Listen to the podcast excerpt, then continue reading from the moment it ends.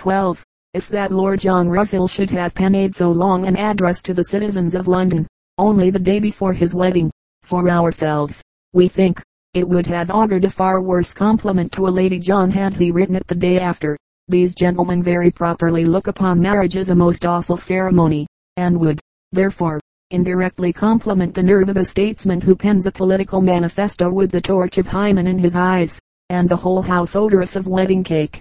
In the like manner have we known the last signature of an unfortunate gentleman, about to undergo a great public and private change, eulogized for the firmness and clearness of its letters, with the perfect mastery of the supplementary flourish. However, what is written is written, whether penned to the rustling of bridesmaids' satins, or the surplice of the consolatory ordinary whether to the anticipated music of a marriage peal, or to the more solemn accompaniment of the bell of street sepulchres. Ha, Lord John, had you only spoken out a little year ago had you only told her majesty's commons what you told the livery of London then, at this moment, you had been no more of a minister than had Sir Robert Peel been as far from St. James's as he has ever been from Chatham. But so it is, the Whig ministry, like martyr Trappists, have died rather than open their mouths. They would not hear the counsel of their friends, and they refused to speak out to their enemies. They retire from office with, at least, this distinction they are henceforth honorary members of the asylum for the deaf and dumb. Again, the Whigs are victims to their inherent sense of politeness to their instinctive observance of courtesy towards the Tories. There has been no bold defiance, no challenge to mortal combat for the cause of public good, but when Whig has called out Tory, it has been in picked and holiday phrase, as if a brother should a brother dare, to gentle exercise and proof of arms. For a long time the people had expected to see cracked crowns and bloody noses, and at length, with true John Bull disgust, turned from the ring, convinced that the Whigs, whatever play they might make, would never go in and fight. But had the Tories been correspondingly courteous? By no means. The generosity of politeness has been wholly with the Whigs. They, like frolicsome youths at a carnival, have pelted their antagonists with nothing harder than sugar plums with eggshells filled with rose water, while the Tories have acknowledged such holiday missiles with showers of brickbats, and eggs not filled with aromatic dew. What was the result? The Tories increased in confidence and strength with every new assault, whilst the battered Whigs, from their sheer pusillanimity, became noisome in the nostrils of the country. At length, the loaves and fishes being about to be carried off, the Whigs speak out, like sulky Master Johnny, who, pouting all dinner time, with his finger in his mouth, suddenly finds his tongue when the apple dumplings are to be taken from the table. Then does he advance his plate, seize his ivory knife and fork, put on a look of determined animation, and cry aloud for plenty of paste, plenty of fruit, and plenty of sugar. And then Mrs. Tory it must be confessed a wicked old mother Cole in her time, with a face not unlike the countenance of a certain venerable paramour at a baptismal rite, declares upon her hopes of immortality that the child shall have nothing of the sort, there being nothing so dangerous to the constitution as plenty of flour, plenty of fruit, and plenty of sugar. Therefore, there is a great uproar with Master Johnny, the house, to use a familiar phrase, is turned out of the windows, the neighborhood is roused, Master Johnny rallies his friends about him, that island all the other boys of the court, and the fight begins. Johnny and his mates make a very good fight, but certain heavy Buckinghamshire countrymen fellows of fifty stone are brought to the assistance of that screaming beldam Mother Tory, and poor Master Johnny has no other election than to listen to the shouts of triumph that declare there never shall be plenty of flour, plenty of sugar, or, in a word, plenty of pudding. However, Lord Russell is not discouraged. No, he says, there shall be cakes and ale, and ginger shall be hot i the mouth, too. We only trust that his lordship's manifesto is not tinged by those feelings of hope and in the case of his lordship we may add, resignation that animate most men about to enter wedlock. We trust he does not confound his own anticipations of happiness with the prospects of the country, for in allusion to the probable policy of the Tories, he says, return to office they may adopt our measures, and submit to the influence of reason. Reason from the Stanleys, reason from the Goulburns, reason from the Aberdeens. When the Marquis of Londonderry shall have discovered the longitude, and Colonel Sibthorp have found out the philosopher's stone, we may then begin to expect the greater miracle. The Whigs, according to Lord Russell's letter, have really done so much when out of power, and as he insinuates, are again ready to do so much the instant they are expelled the treasury that for the sake of the country, it must be a matter of lamentation if ever they get in again. Punch and Sir John Pollen. Punch, we regret to state, was taken into custody on Monday night at a late hour, on a warrant, for the purpose of being bound over to keep the peace towards Sir John Pollen. Bart. The circumstances giving rise to this affair will be better explained by a perusal of the following correspondence, which took place between ourselves and Sir John, on the occasion, a copy of which we subjoin, Wellington Street, July 30th, 1841. Sir, I had this moment read in the Morning Chronicle, the correspondence between you and Lord William Paget, wherein you are reported to say, that your recent defeat at the Andover election was effected by tampering with some of the smaller voters, who would have voted for Punch or any other puppet, and that such expressions were not intended to be personally offensive to Lord William Paget, the members of Her Majesty's puppetry not permitting derogatory conclusions to be drawn at their expense. I call upon you to state whether the above assertions are correct, and if so, whether, in the former case, you intended to allude personally to myself, or my friend Colonel Sibthorp, or, in the latter, to infer that you considered Lord W. Paget in any way our superior. I had the honor to be, Sir, your obedient servant, Punch, Sir John Pollen, Bart, Rednam, July 30th, 1841. Senior, I have just received a note in which you complain of a speech made by me at Andover. I have sent express for my Lord Wiltshire, and will then endeavor to recollect what I did say. I have the honor to be, your admirer, John Pollen. To Senior Punch, White Hart. Senior, my friend Lord Wiltshire has just arrived. It is his opinion that, I did use the terms, Punch, or any other puppet, but I intended them to have been highly complimentary, as applied to a Lord William Paget. I had the honor to be, your increased admirer, John Pollen. To Senior Punch, Wellington Street.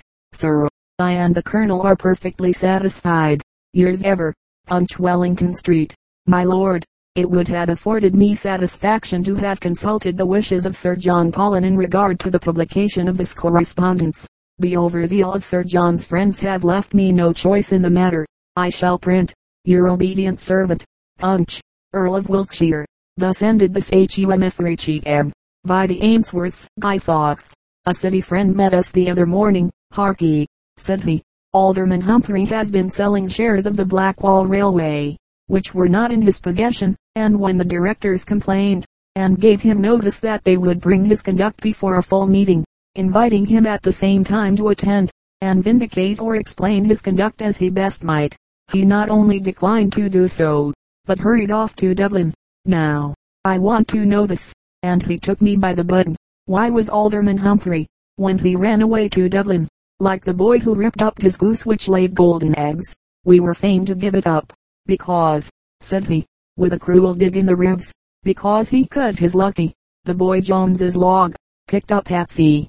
The following interesting narrative of the sufferings of the youth Jones, whose indefatigable pursuit of knowledge, under the most discouraging circumstances, has been the cause of his banishment to a distant shore, was lately picked up at sea, in a sealed bottle, by a homeward bound East Indiaman and since placed in our hands by the captain of the vessel, who complimented us by saying, he felt such confidence in Punch's honor and honesty, these were his very words, that he unhesitatingly confided to him the precious document, in order that it might be given to the world without alteration or curtailment.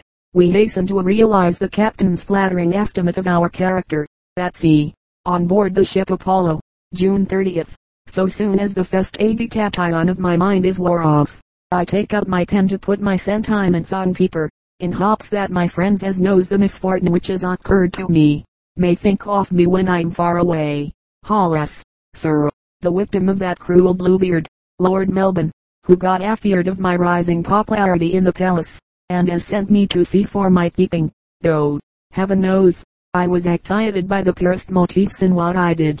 The real facts of the case island I'm a young man of an ugly cultivated mind and a very inquisitive disposition, which naturally led me to the use of the pen. I had also been in the habit of reading Jack Sheppard, and I may add, that I owe all my elegant tastes to the perusal of that fascinating book. Oh, what a noble mind the author of these volumes must have. What a fruitful invention and fine feelings he displays. what a delicate wheel he throws over the Piccadillys of his hero, making petty larceny lovely, and burglary beautiful. However, I don't mean now to enter into a regular criticism of this extraordinary work, but merely to observe. When I read it first I felt a boost for literary fame spring up in my bosom, and I thought I should to be an author. Unfortunate delusion. That thought has proved my ruin. It was the bean of my life, and the destroyer of my peace. From that moment I could think of nothing else. I neglected my widows and my master, and wandered about like a knight-errant boy who had forgotten his message. Sleep deserted my lowly pillar, and, like a wakeful shepherd, I lay all night awake amongst my flocks.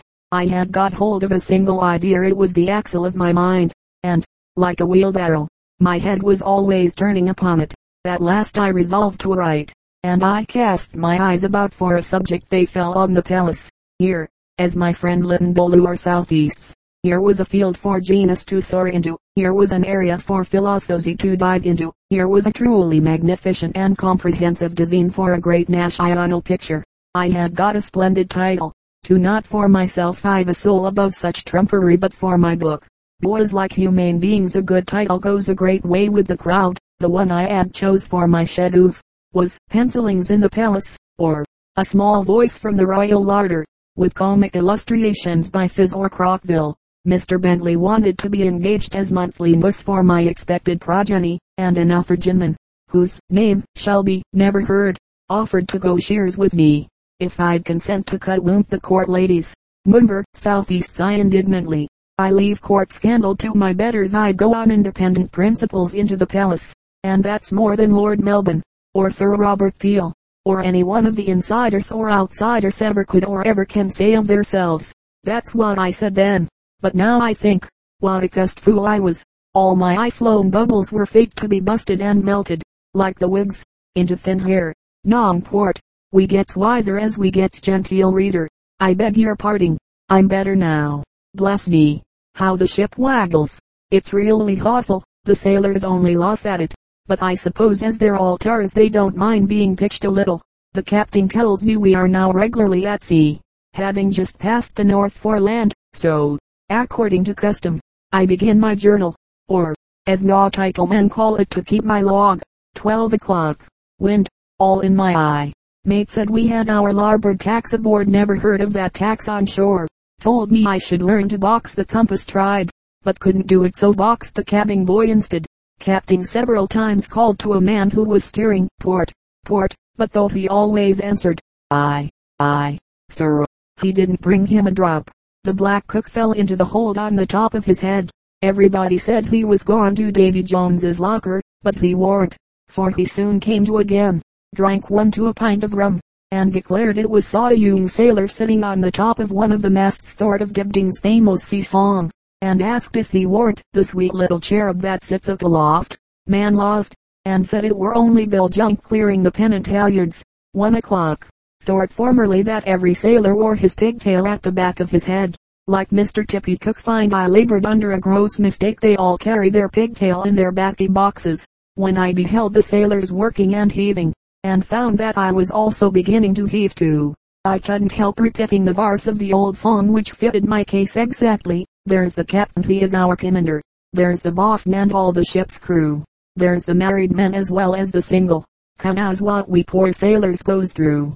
However, I made up my mind not to look inward on my own woes any longer, so I put my head out of a hole in the side of the ship and, my whiskers, how she did whiz along, saw the white cliffs of Albion a long way off, which brought tears in my eye thinking of those I had left behind, particular Sally Martin the young gal I was paying my attentions to, who gave me a lock of her hair when I was a leaving of the key. Oh, Lord Melbourne, Lord Melbourne, how can you rest in your four-post bed at night, knowing you had broke the ties of affection and divided two fond arts for ever? This melancholy reflection threw me into a poetic fit, and though I was very uneasy in my stomach, and had nothing to write on but my chest, I threw off as follows in a few two and ease, and our Gerard sung it to the well-known hair of Willie Riley. O come to me, ye sailors bold, what plows upon the sea, to you I mean for to unfold my mournful history. So pay attention to my song, and quick Emily shall appear. How innocently, all along, I was in well out here. One night, returning home to bed, I walked through Pimley Company and, twigging of the palace, said, I'm Jones and in I go. But before I could get out, my boy's follows a man 28. He caught me by the cordalis, and lugged me right away.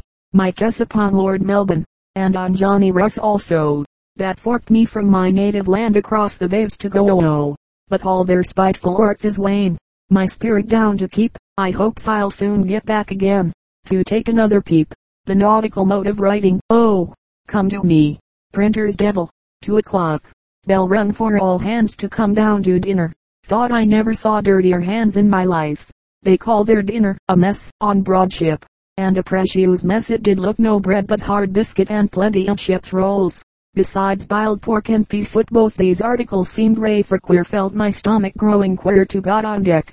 And asked where we were was told we were in the Straits of Dover. I never was in such dreadful straits in my life ship leaning very much on one side, which made me feel like a man three o'clock.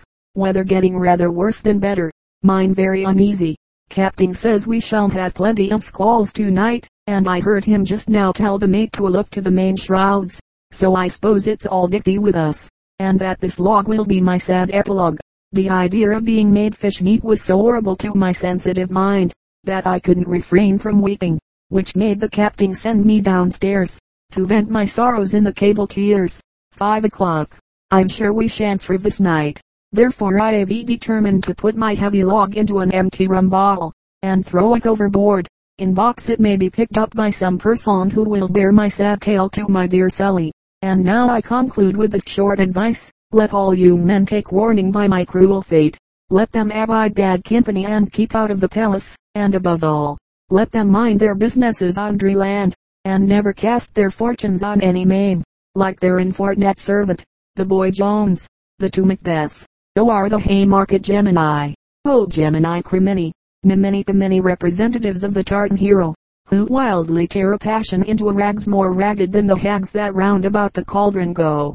Murderers, who murder Shakespeare so, that stead of murdering sleep, ye do not do it, but, vice versa, send the audience to it, and, oh, but no illustrious Macbeth, or ready, and thou, small quack, of plaudits greedy, our pen, deserted by the tuneful muses, to write on such a barren theme refuses.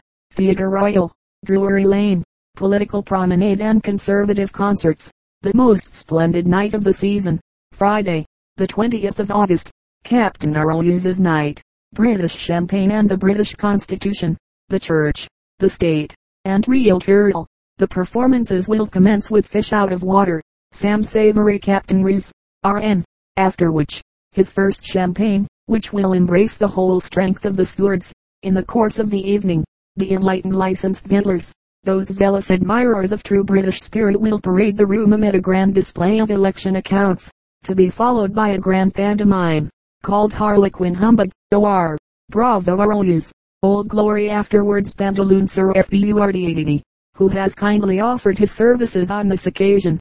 Harry Humbug a true British sailor, afterwards Harlequin, C.A.P.D. Arroyos. Don W-H-I-S-K-R-A Dios afterwards clown. Call. S-I-B-D-H-O-R-P. The whole to conclude with a grand melange of hats, coats, and umbrellas. Tickets to be had at any price. Stretchers to be at the doors at half past two. And policemen to take up with their heads towards Bow Street. The IV-80 Regina. The advantages of animal magnetism. The experiments of M. Delafonte having again raised an outcry against this noble science from the apparent absence of any benefit likely to arise from it, beyond converting human beings into pincushions and galvanic dummies. We, who look deeper into things than the generality of the world, hail it as an inestimable boon to mankind, and proceed at once to answer the numerous inquirers as to the cui bono of this novel soporific. By a judicious application of the mesmeric fluid, the greatest domestic comfort can be ensured at the least possible trouble. The happiest Benedict is too well aware that ladies will occasionally exercise their tongues in a way not altogether compatible with marital ideas of quietude. A few passes of the hand in the way of kindness for he who would, and see.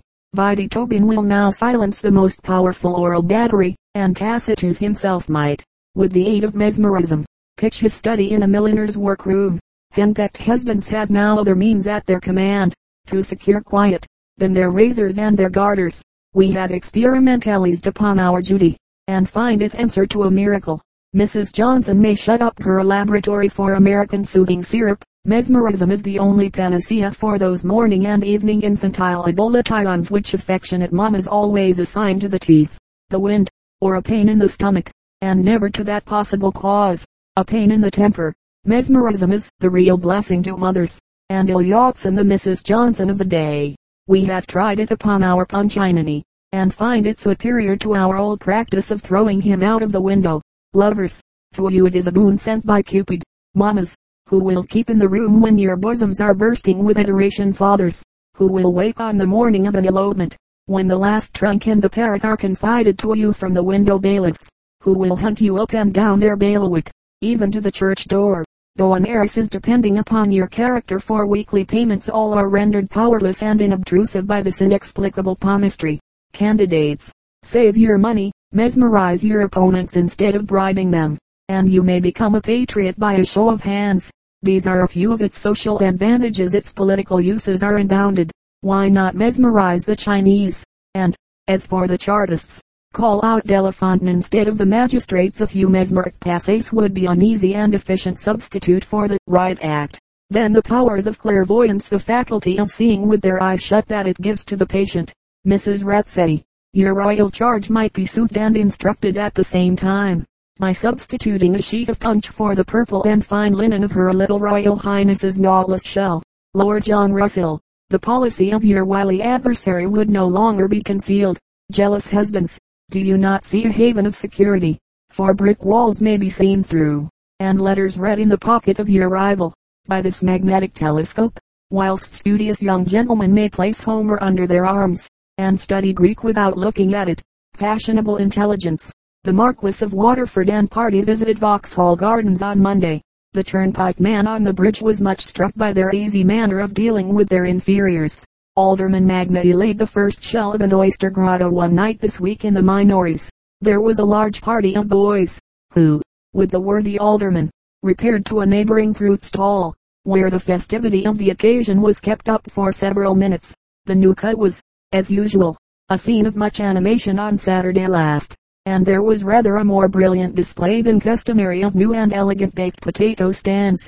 The well-known turnout, with five lanterns and four apertures for the steam, was the general admiration of the host of pedestrians who thronged the cut between the hours of 8 and 12 on Saturday. A bitter draught.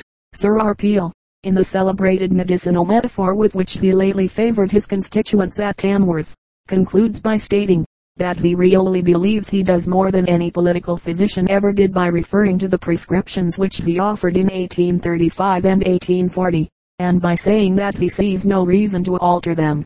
The silent to carry out the physical figure, only another version of the mixture as before.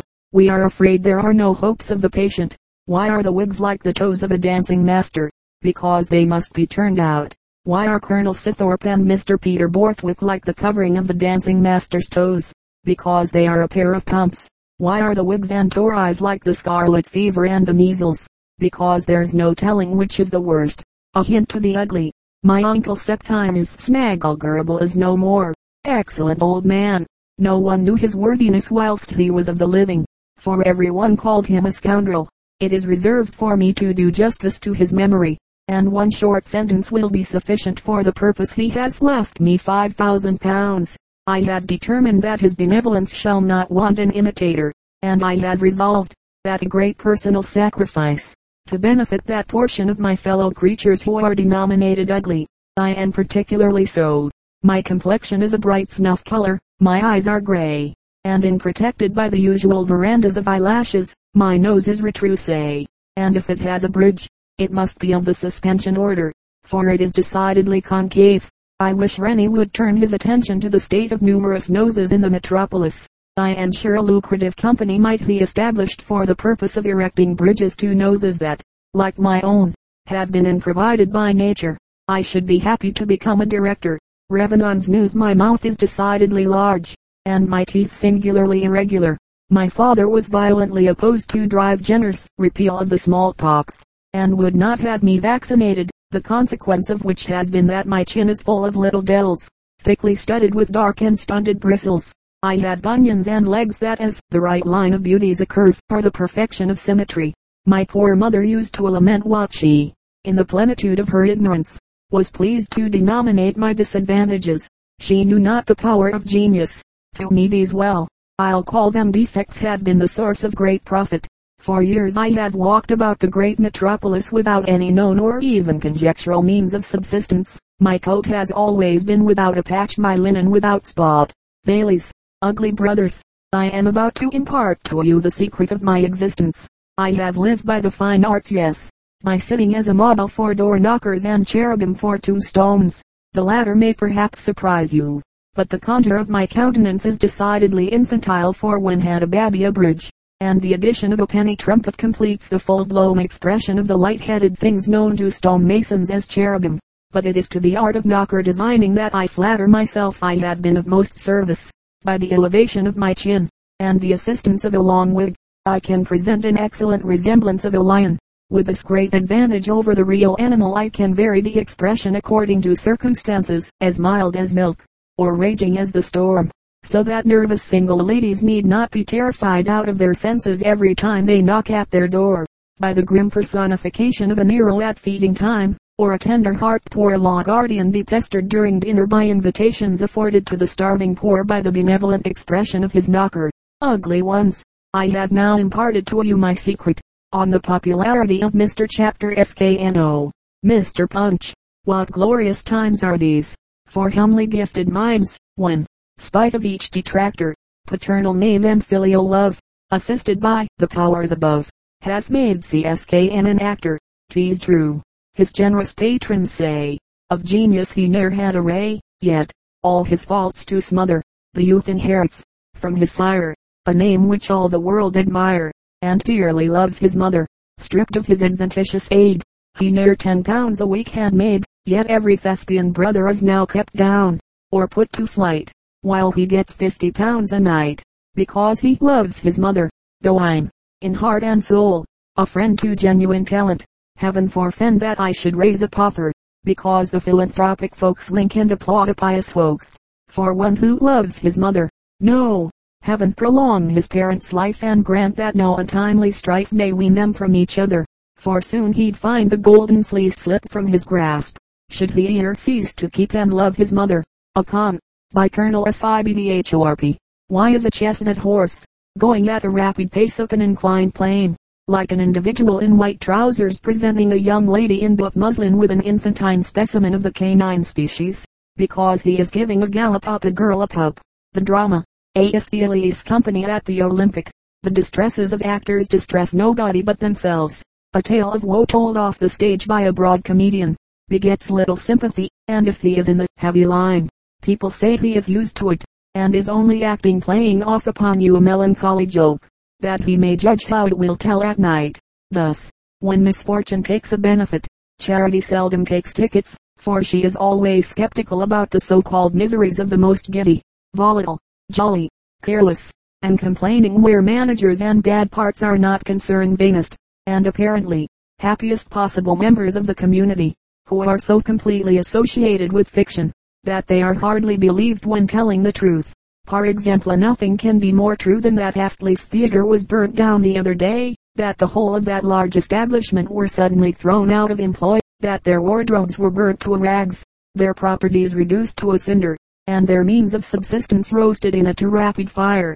True also is it, that to keep the wolf from their own doors, those of the Olympic have been opened, where the really dismounted cavalry of Astley's are continuing their campaign having appealed to the public to support them. Judging from the night we were present, that support has been extended with a degree of lukewarmness which is exactly proportionate to the effect produced by the appeals of actors when misfortune overtakes them. But, besides public sympathy, they put forth other claims for support. The amusements they offer are of extraordinary merit. The acting of Mr. H. Whitcomb, of Miss Daly, and Mr. Sidney Forster, was, in the piece we saw, the old house at home, full of nature and quiet touches of feeling scarcely to be met with on any other stage. Still these are qualifications that general do not always appreciate, though they often draw tears. They seldom draw money. Very well. To meet that deficiency, other and more popular actors have come forward to offer their aid. Mr. T.P. Cooke has already done his part, as he always does it, nobly. The same may be said of Mr. Hammond. W.